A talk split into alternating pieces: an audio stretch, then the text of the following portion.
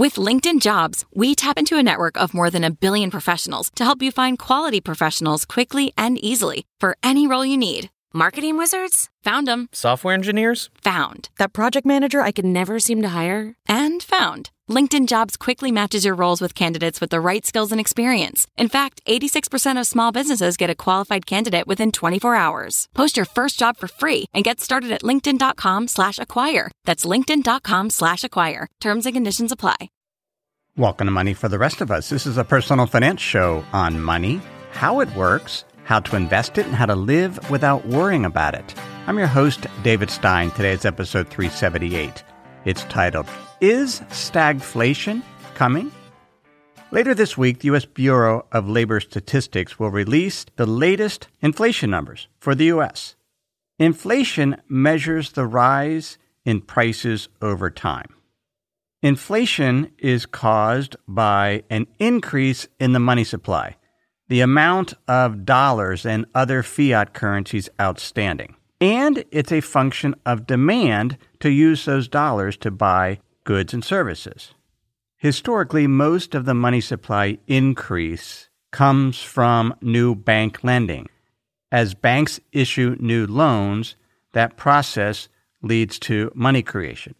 Money is also created through central bank asset purchase programs, sometimes called quantitative easing, in which a central bank will buy outstanding bonds. And if that happens in combination with the federal government running a deficit, that actually also leads to more money flowing into the economy.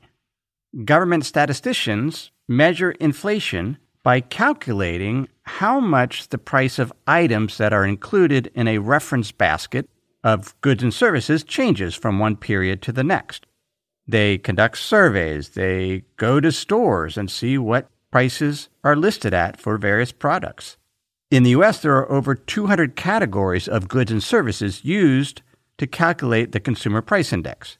Those goods and services are divided into eight major groups food and beverages, housing, apparel, transportation, medical care, recreation, education, and communication. In the February release, about a month ago, the U.S. Consumer Price Index for all urban consumers, known as CPI U, was 0.6% for the monthly change. And compared to a year ago, January 31st, 2021 to January 31st, 2022, inflation in the U.S., as measured by CPI-U, increased 7.5%. That was the highest annual inflation rate in the U.S. in 40 years. 1982. I was in high school then, a long time ago. Back then, a McDonald's Big Mac sandwich cost just over a dollar and 15 cents. I was very aware what Big Macs cost at the time because my stepdad insisted that at home we eat only vegetarian meals. So I would go to McDonald's in order to get some meat. Those Big Macs took a meaningful percentage of my earnings from part time work. I was extremely price sensitive, so I was aware how prices of Big Macs and other goods went up over time because it cost me more money.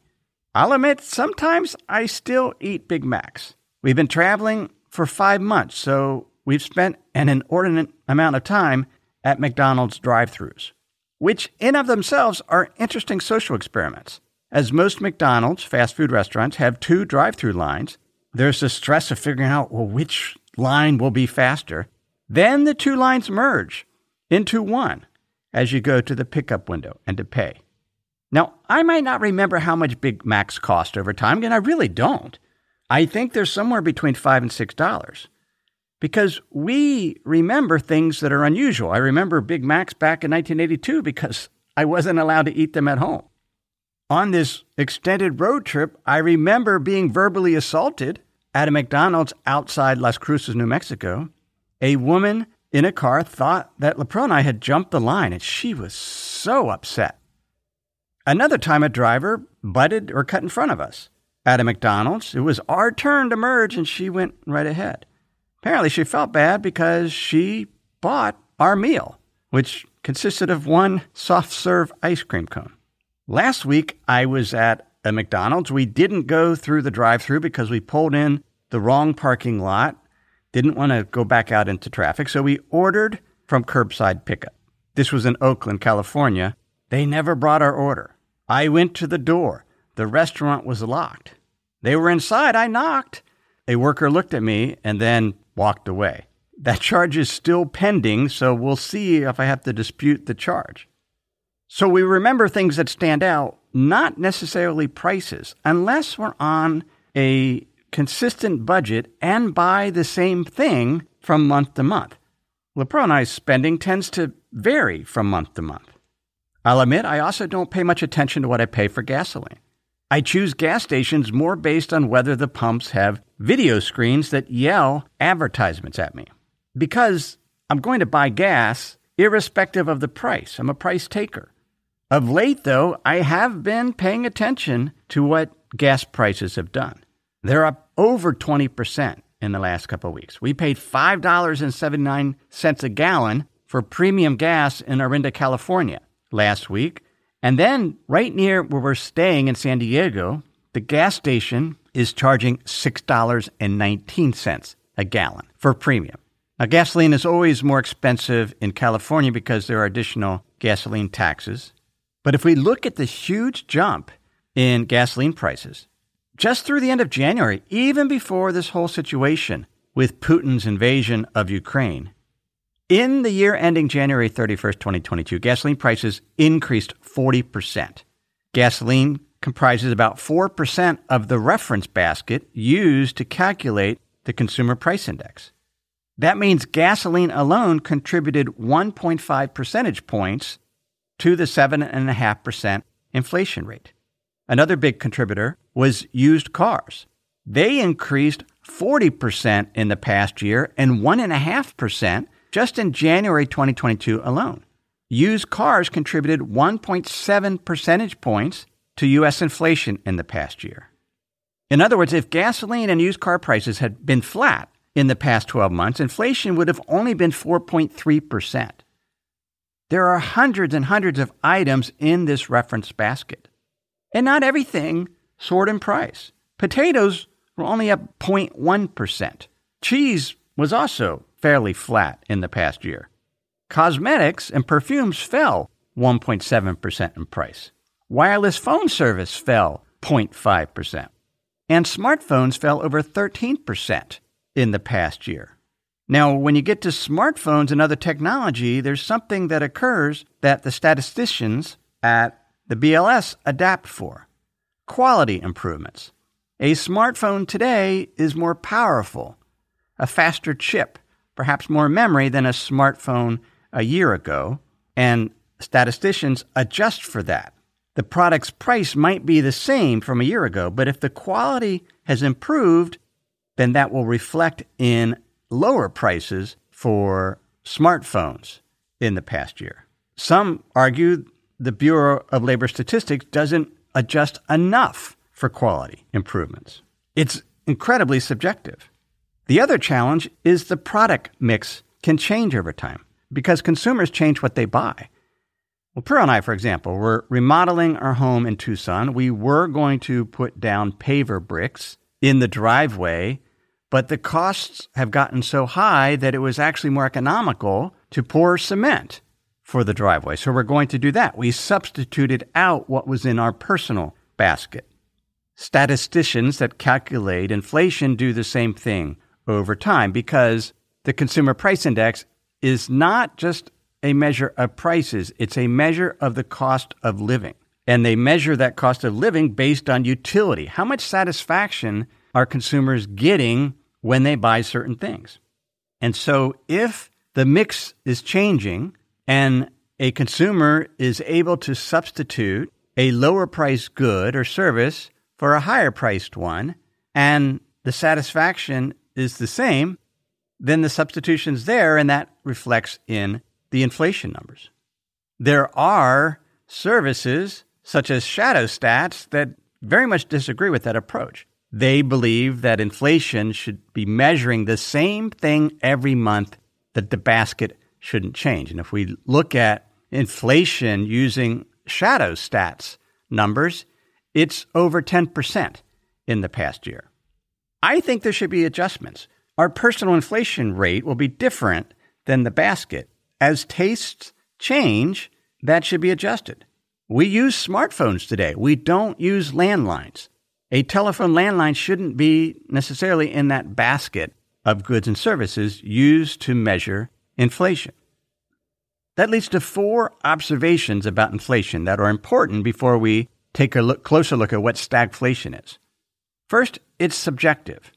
How inflation is calculated with regards to the reference basket and how that basket changes over time, but also how the statisticians decide what they're going to survey to figure out if the prices increased or not. For example, breakfast cereals, cold cereal, which comprise about 0.1% of the CPI, they fell 1.5% in January and increased 5.2% in the past year. I have no idea why breakfast cereal prices fell. Did they change which breakfast cereals they used to calculate it? Presumably they used dozens, if, if not hundreds, but maybe there was some other adjustment. We have no idea. The second observation is inflation does differ by person. If you don't drive and eat a lot of cheese, your personal inflation rate would be very different than someone that is a big meat eater, where the inflation rate for meat was over 10% in the past year. And if they drive a lot, their inflation, their experience will be different. The awareness of inflation will differ by person. A household that is on a very tight budget buys a consistent amount of goods and services, the same thing every month, they'll be much more aware of it. Pearl and I aren't. We track our spending every month, and if I look, we actually spent less on groceries, 17% less on groceries and eating out in January 2022 compared to a year ago. I have no idea why. Maybe we were buying more storage goods a year ago. Our food inflation, or at least what we spent, fell 17%. Now, in order to do an accurate comparison, we would have to compare the same quality of goods that we bought, and it, it had to be different because food inflation was over 7% last year. We spent $146 on gasoline in January 2022 versus $206 a year ago, the same month. 29% less in gasoline, yet gasoline prices increased 40%. We didn't buy a super more efficient car, we just drove less. A fourth observation with inflation is there are long term deflationary forces. Deflation is falling prices. And a primary driver of that deflation is these productivity and technology improvements. If quality of goods is getting better and the statistics reflect that, then that puts downward pressure. In addition, if businesses, manufacturers are getting even more efficient at producing more for less money, then that will show up in lower prices, ignoring quality improvements altogether. Just sheer productivity increases. Think about self driving trucks. Right now, there's a company that is taking on business running a self driving truck route from Tucson to Phoenix every evening. And across the U.S., there's demand for land near cities on the outskirts for new transfer stations, for the self driving trucks to show up and be transferred to trucks that have drivers to deliver the goods into the city. If we get completely to self driving trucks, that potentially will be incredibly deflationary. There's also the deflationary trend of slower population growth. If there are less people and businesses continue to produce more, then that will lead to a drop in prices. We don't know then exactly where inflation is going to go because of these long term deflationary trends, the subjectivity of calculating inflation, and how it differs from person to person, how preferences change, both in the reference basket and then the personal inflation that we feel. That leads us to stagflation.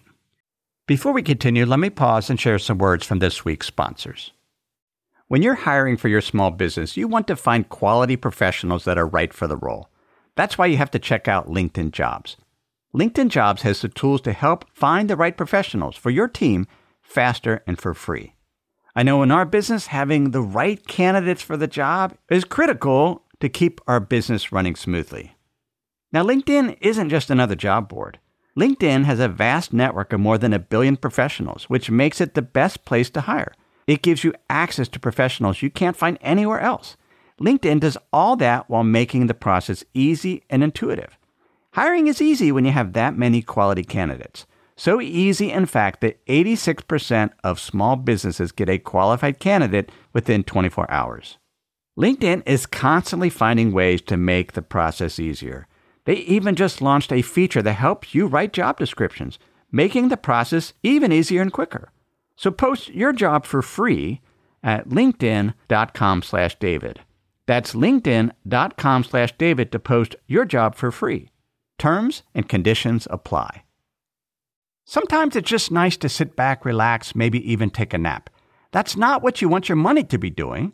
You want it to be working hard for you, earning interest, generating returns. That's where the Betterment Automated Investing and Savings app can help. Betterment's technology gives you advanced tools that are built to help you maximize returns. They have diversified portfolios of low cost ETFs that have been constructed by experts, high yield cash accounts where your money can earn 11 times the national average, and automated investing technology like automated rebalancing. These tools can help you reach your savings and investing goals. Betterment is a fiduciary. That means it's their job to act in your best interest. They will never recommend an investment or give you guidance unless they believe it will help you reach your financial goals. So visit betterment.com to get started.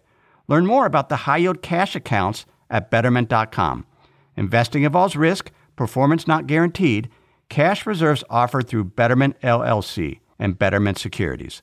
Betterment is not a bank.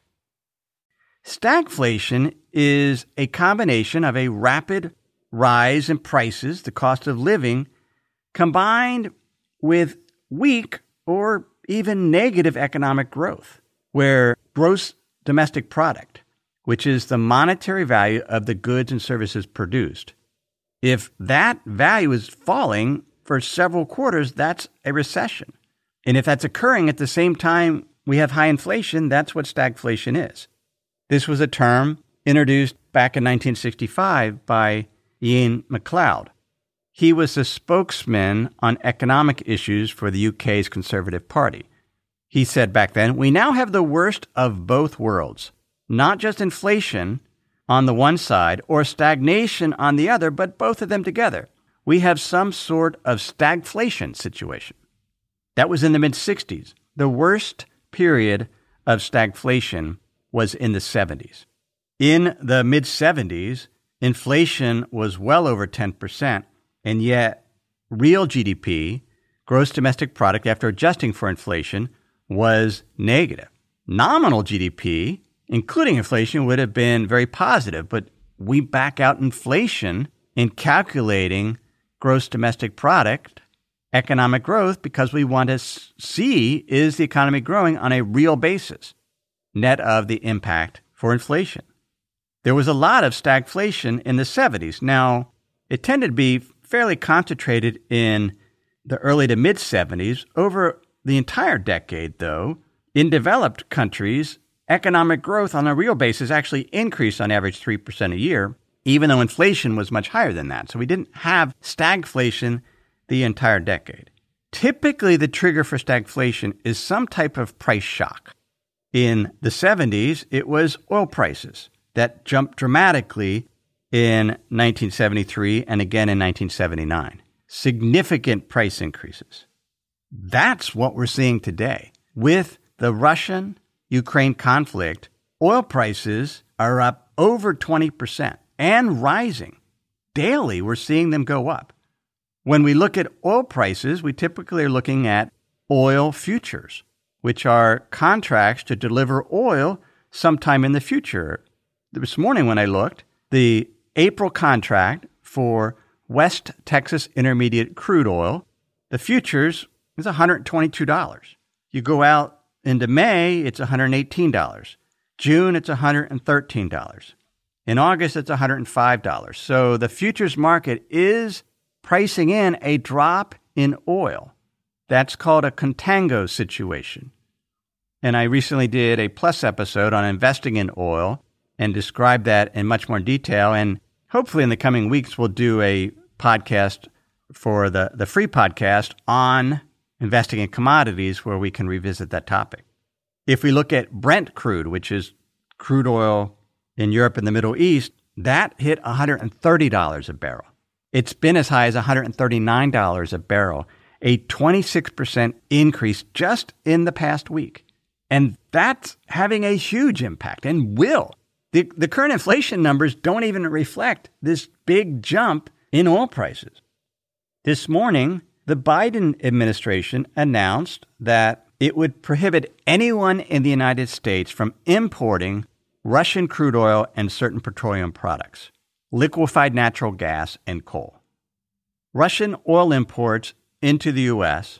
make up only 4% of the U.S.'s total oil imports. So it's a small percentage, but it has an impact. Britain gets 8% of its oil from Russia, and Europe, ex UK, gets 30% of its oil imports. The price of oil is spiking because about 12% of the global oil production, which takes place in Russia, businesses in those countries are, are either precluded from or choosing not to buy the oil. They're self sanctioning. Mohammed Barkindo, who is the chief at OPEC, said there's no capacity in the world that could replace 7 million barrels per day. That's what Russia produces. That's why we're seeing oil prices hit 14 year highs. At this point, OPEC and other countries aren't increasing production either. So the supply of Russian oil isn't going into the market like it was, but other oil producing nations are not producing more to offset that. And so we have a price spike. Europe will continue to import Russian oil. Germany's leader, Chancellor Olaf Scholz, said that Russian energy products, including natural gas, is of essential importance. He continued supplying Europe with energy for heat generation, mobility, electricity supply, and industry cannot be secured in any other way at the moment. They are forced to buy Russian oil and natural gas. They're working on becoming more independent of that in the coming years, but that you just can't change that that quickly, and that's what leads to these price spikes. One of the things that can happen then that can lead to ongoing stagflation is households and businesses start to react to expect higher inflation. They demand higher wages to offset that. That's already coming in terms of raises for 2022. There's an anchoring impact, and that's what central banks dislike more than anything. They want households and businesses to have low expectations for inflation, that that is just how they're anchored. And when you see these huge price increases, and it's been ongoing for over a year, then that can lead to prolonged stagflation because it's difficult to get consumers to change their behavior when they start acting like inflation is here to stay. Now, one of the other things that contributes to stagflation is we need the economy to slow or even fall into a recession. So consumers cut back what they're willing to buy, perhaps waiting for prices to moderate or just out of fear. Companies start producing less because they don't want to pass on higher prices to their customers. They're not sure their customers will continue to buy at these elevated prices that leads to a great deal of uncertainty and to stagflation because the recipe's there for higher inflation coming from oil, a geopolitical crisis, combined with changing business and consumer behavior that leads to lower economic growth or even contractions. There could also be longer term impact. A prolonged period of higher oil prices will more than likely lead to greater adoption of electric vehicles. That could lead to an e- even greater drop in oil demand. Oil demand already peaked in the developed world in 2005. It's been the developing world that's been buying more and more oil. But one of the leading developing countries is China, a place that is adding more and more electric vehicles on the roads. I saw one report that potentially 20% of car purchases in China this year could be electric. What then do we monitor to see if stagflation is coming or will be here or is here? We need to look at leading indicators. One is the yield curve and the second is interest rates. The yield curve is a line graph showing short term rates, intermediate term rates, and longer term rates. And generally speaking, it's upward sloping. Shorter term interest rates are lower than longer term interest rates. Now we're seeing the yield curve flatten. The 10 year Treasury bond yield is only 0.2% away from the two year Treasury bond yield. Longer term interest rates are set by market expectations. They reflect the expectation for inflation, but they also reflect the expectation of what market participants believe the Federal Reserve and other central banks will do. When you get a flattening yield curve or even an, an inverted yield curve, where longer term rates are lower than shorter term rates, that's usually a reflection that the markets believe the central bank will stop raising its policy rate. We're starting to see a flattening even before the Federal Reserve has even begun to raise its policy rate, which will occur this month, more likely. We don't know how long it will continue. Most likely, multiple rate hikes in 2022, but it depends on what households and businesses do. Central bankers hate stagflation. It's the worst of both worlds because their mandate is to keep inflation in check, but also keep workers employed. And if you have stagflation and rising unemployment, it can be incredibly challenging. So we need to look to see if the yield curve continues to flatten. The other thing we can look for is what are leading economic indicators showing? Business surveys, known as Purchasing Manager Indices surveys, something that we monitor on Money for the Rest of Us Plus, just to look to see what business expectations are. If we look at the most recent data, businesses before the invasion were still very positive. Most countries were in expansion territory where business was good and improving as the Omicron variant waned we need to be aware of what some of these leading economic indices are doing, and it's certainly something that I do, and we do a Money for the Rest of Us Plus. One of the other things that's showing up in interest rates is the inflation expectations has increased. If we look at the yield on Treasury inflation protection securities compared to the nominal yield on government bonds, that inflation expectation, that difference the difference being what the market is assuming inflation will be has been increasing.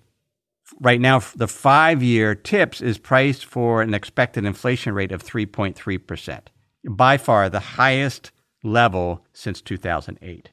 That means there's more anchoring, more expectations that inflation will stay. And if we get into a recession, then we could get stagflation. What do we do about it? Combined, Russia and Ukraine comprise less than 2% of the global economy. Yet it can have an outsized impact because pulling away 12% of oil and natural gas flowing into the market has led to a price spike, which can lead to impacts across the world on households and businesses. We just don't know how long that will last if this particular conflict is resolved sooner rather than later to where we can get more moderation that potentially will be reflected in lower prices in the futures market for oil. The oil shock could be d- diminished, households and businesses could regain confidence, and then the potential stagflation never shows up. We don't know. I mentioned in the most recent investment conditions and strategy report that are released this past weekend for Money for the Rest of Us Plus that as investors, we need to make sure that we're comfortable with our strategic asset allocation. That if we get a more dramatic sell off in stocks, that we're not ruined or our retirement severely impacted. I believe I even mentioned that in last week's free podcast episode.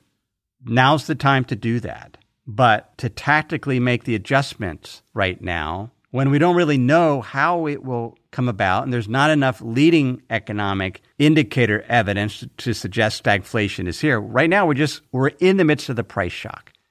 How will consumers and businesses adapt? That we can continue to monitor. hopefully we'll not get stagflation. If you want to learn more about inflation and investing in Treasury inflation protection securities, I bonds, learn a little bit more about investing in oil futures, there are three guides on Money for the Rest of Us. They're free. Go look under guides in the main menu, and there's one on understanding and protecting against inflation. There's one on investing in TIPS and I bonds, and one on investing in oil commodities and other futures. So check that out.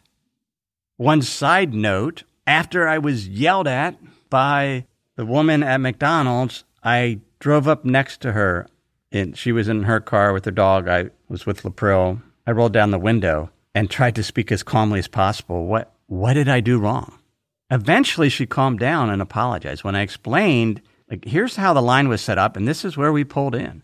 So th- at least that situation, that conflict was resolved. May we have that same type of resolution in some of the current geopolitical conflicts so that we don't have to suffer through stagflation and more importantly, so that the bloodshed and the terror and the destruction can stop.